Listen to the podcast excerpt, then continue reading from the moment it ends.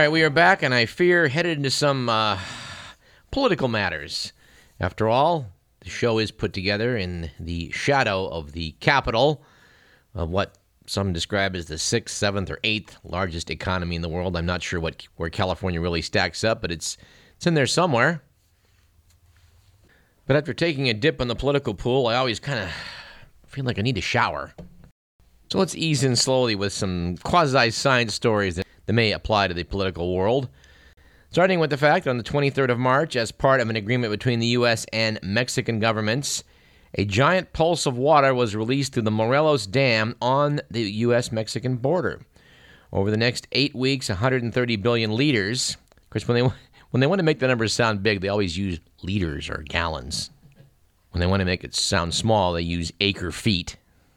At any rate, a fair amount of water is going to pour through the dam to rejuvenate the Colorado River Delta, which has pretty much disappeared in recent decades. Noted New Scientist magazine. Uh, the Colorado River has not flowed to the sea regularly since the 1960s. Evidently, a huge team of scientists is going to monitor the outcome, watching as the Delta hopefully springs back to life. Actually, I don't have the numbers in front of me. There was an estimate in New Scientist a few weeks back about how many hectares would spring back to life. It was something like, I don't know, one four hundredth of what used to be a, uh, a thriving marshland. Nevertheless, something is better than nothing. And this, uh, this correspondent may go down to Mexico to witness what is taking place with this um, water release. Water is always big news in California. We never seem to have enough of it. Luckily, we've gotten some rain in the past few days and weeks, bringing our total up to, well, not quite acceptable level, but at least above utter disaster. And yeah, we can do the whole rest of the show on water, but we're not going to. Let's instead talk about um, a curious item from the world of science. Cuckoos, as you may or may not know, are a type of bird that's fond of a rather dirty trick. The mother cuckoo lays an egg or eggs in the nests of other birds, then lets the other bird mothers do the hard work of gathering the food to feed the babies. Since this seems certain to reduce the number of birds reproducing uh, that are playing host to the cuckoos, you'd wonder why there wasn't an evolutionary battle going on to um, to eliminate this trick. Well, scientists think they may have an understanding of why this uh, is tolerated. It appears that at least one species of cuckoo benefits its hosts in that its stink repels predators. The story is that carrion crows often play host to chicks of the great spotted cuckoo. And researchers in Spain found that crows with a cuckoo chick in the nest were actually 40% more likely to raise one of their chicks to adulthood compared with crows not hosting cuckoos. It does turn out that the hosts only had this edge if predators were active. The reason is that the cuckoo chicks emit a foul fluid from their cloacas, said researcher Daniela Canestrari. It's really disgusting. It's pungent. It produces a burning sensation in the throat and looks like rotting matter. She tested its effect on predators by offering meat smeared with it to eight cats. Apparently, only one cat was even tempted. So there you have it. If you're a disgusting enough guest, you may be able to help your host which I think somehow is an apt segue into the world of politics. And yes, we are going to talk about Leland Yee in a minute. But let's take a detour into the uh, McKinley Village project, which this uh, correspondent is quite perturbed about, in that I think it will ruin the neighborhood of East Sacramento, where I live. According to an article in the Bee by Hudson Sangree last week, the Sacramento Planning Commission unanimously approved a controversial plan for a new subdivision. Now, we report on this program about a previous visit to the Preliminary Planning Commission meeting, which totally impressed this correspondent with how thoroughly the fix was obviously in.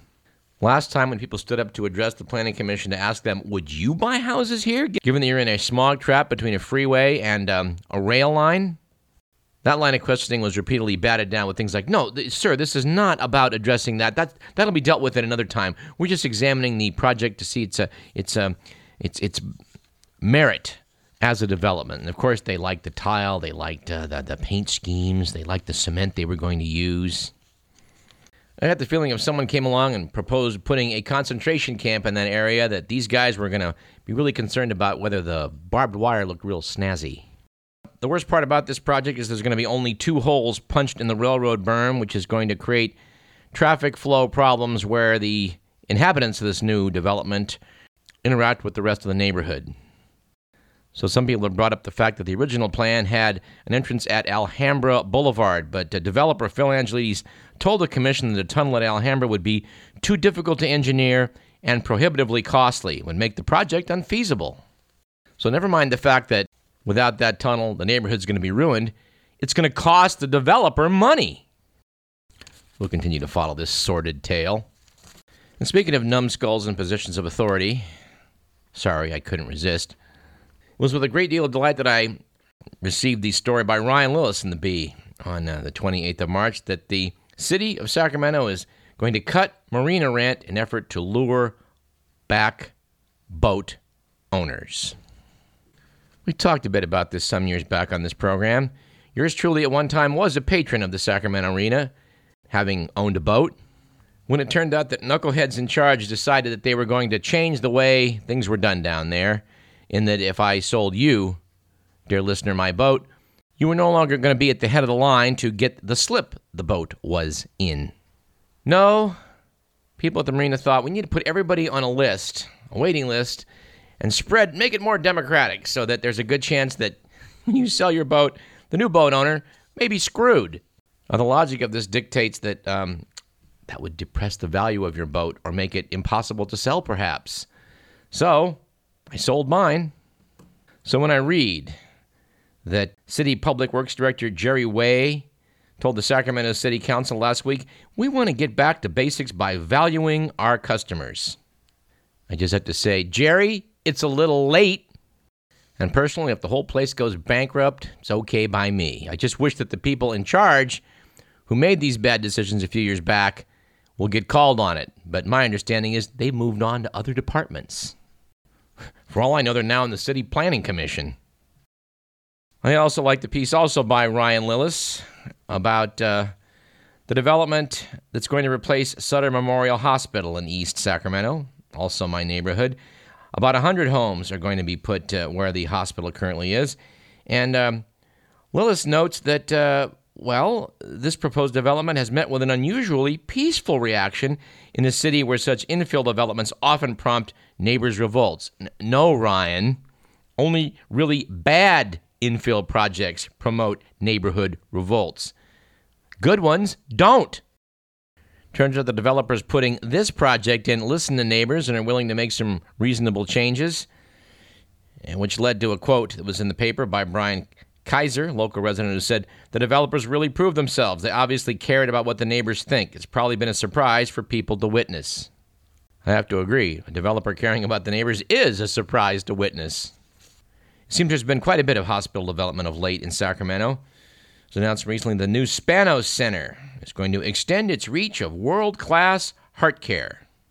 evidently, a Stockton real estate mogul Alex Spanos, owner of the San Diego Chargers, was pretty happy with the cardiac care he got at Mercy some years back and said, Tell you what, I'm going to give you guys 20 million bucks to build a cardiac center.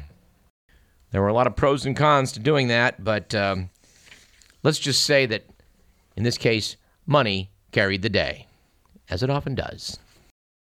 All right, let's talk about Leland Yee, a San Francisco politician, currently a state senator representing San Francisco, who's got himself in a bit of hot water. And I had to laugh at the perspective on uh, Yee's plight presented by Willie Brown in the Chronicle in his column Willie's World. And given the colorful nature of Willie Brown, I can't resist quoting from this uh, column of his. Said Willie, just a week before his arrest, a relaxed and upbeat Yee stopped by to see me at the St. Regis. He didn't say one word to hint that his world was about to fall apart. All he wanted to do was talk about the strategy that he and Richie Ross were putting together for his Secretary of State run. He definitely didn't discuss raising money. Well, thank you for clarifying that, Willie. He goes on, It was an unexpected visit to say the least. For the past 10 years, Yee's been a staunch Willie Brown basher, accusing me at every campaign stop of cronyism, corruption, and power broker politics. But then, that's a classic Leland. Bash you one day, and then show up at your event and talk about how long you've been buddies. He goes on. I have to say, however, he's always been an incredibly hard worker. He goes to every event, he says hello to everybody, and he answers everybody's questions the way they want them answered. He might turn around and do just the opposite of what he told you, but again, that's just who he is. Period. And he was always looking for campaign money. He goes on. The shocker of all shockers in the FBI sting was the arrest of former school board president Keith Jackson. Jackson never achieved his goal of being a go to in the African American community. He won the school board seat in a fluke arrangement. The powers that be, who wanted to control education, knew they had to have diversity. So Keith became their African American tool. He won, then he discovered it wasn't a paying job, so he had to quit. You know, I have to pause and say, I'm glad we've never irked Willie Brown on this program, because that man knows how to wield the knife. In fact, we did have a rather pleasant chat with Willie Brown on this program some years back. We refer you to our archives at radioparallax.com to hear that. It was kind of a hoot. But back to his column. Said Willie Brown, one person not shedding tears over Yee's indictment is Rose Pak. For years, Rose has publicly called Yee a crook. Her persistent barbs were one reason why Yee stopped riding in the Chinese New Year parade. The Chinese press had often written stories about Yee's alleged bad conduct based in part of information from Rose. None of the accusations, however, gained any traction with the mainstream press. I'd never heard of Rose Pak, but through the miracle of Google, I did pull this up. From a July 25th, 2011 SF Weekly interview, Rose Pak said, in answer to the question, How about Leland Yee? He's a Chinese American politician. Said Pak, Leland Yee is one of the most morally corrupt politicians I've ever encountered in 40 years. From the first day he stepped in as a school board member, lying to get his children into the preferred assigned schools using a phony address, selling his services to Chinese American parents who would cut an arm or leg to get their kid into the right schools. He did all that. So I don't think he stood for anything decent in our community except to come and take money and then clamoring to be the first Asian this and Asian that. But he doesn't impress me. He doesn't stand for anything except corruption and bribery. To which we say, ouch! Anyway, I had to laugh at a piece in the San Francisco Chronicle. The title of the piece was actually Donations Might Have Swayed Votes in Legislature, followed by the kind of chart that would have to make any politician cringe. To cite some examples from uh, Leland Yee's voting record, such as AB 146, which would have introduced competition into the wholesale gasoline market and prohibited oil companies from dictating prices for set areas. In May 2003, Yee voted against the bill in committee and in fact it was defeated in the committee by a vote of 4 to 3. Under the heading Donations, it was noted that for more than a year before the vote, Yee's only campaign contribution from oil interests was $250 from a Shell gas station owner. Starting a month after the vote and over the next six years, Yee received $30,000 in campaign contributions from oil and gas interests. What about AB 881, which would regulate the cost of prescription drugs? In January 2004, Yee voted against the bill in committee and it died in committee by a 10 to 6 vote. Under the donations heading, we find out that Yee reported nearly $46,000 in campaign donations from the opponents of the bill from 2004 to 2010. How about AB 319, which would have banned the chemical BPA from children's products? In January 2006, Yee voted against it in committee, and the bill fell one vote short and died in committee. Turns out in the donations department, Yee reported receiving $22,000 from chemical companies and their employees from 2003 to 2010, including $1,000 from Dow Chemical Company just three weeks before the vote. Well, is there a link between uh, Yee's voting record and donations? You make the call. This story promises to be quite a circus, including the introduction of Raymond Shrimp Boy Chow into public discourse. Sam Stanton, Peter Hecht, and Stephen Magagnini in The Bee that back in the summer of 2012, when Shrimp Boy Chow was musing about his notorious past as a Chinese gang leader for a History Channel feature, he was straightforward about his place in San Francisco's hierarchy. Said Chow, I run this city. Who can tell me something I cannot do? Nobody. Well, apparently the FBI had other ideas. I like the way they're talking about uh, these developments in Chinatown of these various tongs, as if you know it's just you know, like just a social club. Apparently, back in 2006, the San Francisco businessman and tong leader Allen Leung, who was the head of the Chee Kung Tong of what's described as Chinese Freemasons was gunned down by a masked intruder, everybody thought that Shrimp Boy Chow may have been behind it.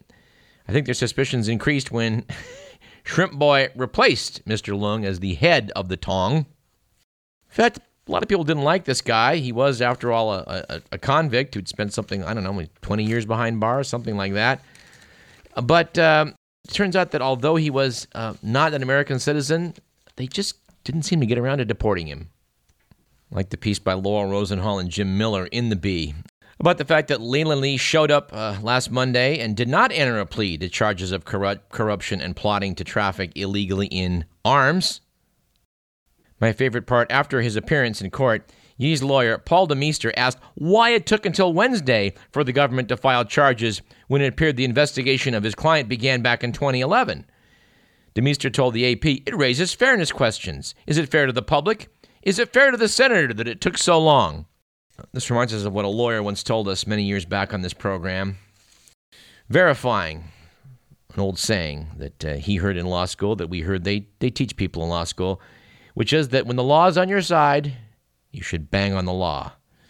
And when the facts are on your side, you should bang on the facts. And when neither one is on your side, you should bang on the table. Which I think prompts questions like Is this fair that it took so long to charge him? By the way, Leland Yee has officially dropped out of the race for Secretary of State, where he was apparently the front runner until, uh, until all this happened. But he's still on the ballot, so if you want, you can cast an ironic vote in his direction. Now, I don't want to bash people of Chinese ancestry on this program, that's for sure. But I've been sitting on a story from The Economist from February 1st of this year regarding doctors in China, and this may be the time to just run through it. Noted The Economist, the Chinese media frequently portray doctors not as life saving heroes, but as profit seeking villains. Noted that last October, there were at least six violent attacks on doctors by disgruntled patients, including one that led to death. One of the reasons for such hostilities is the high price of medicines and the corruption that contributes to it. By 2016, China is expected to become the world's second largest pharmaceutical market. Unfortunately, it has a system that inflates the cost of medicine so that even the cheapest generic drugs sold in Chinese hospitals are much more expensive than their international benchmark. Noted that public hospitals in China are not so public in their funding. Government subsidies only make up 9% of their revenues. By contrast, the sale of medicines account for 40%.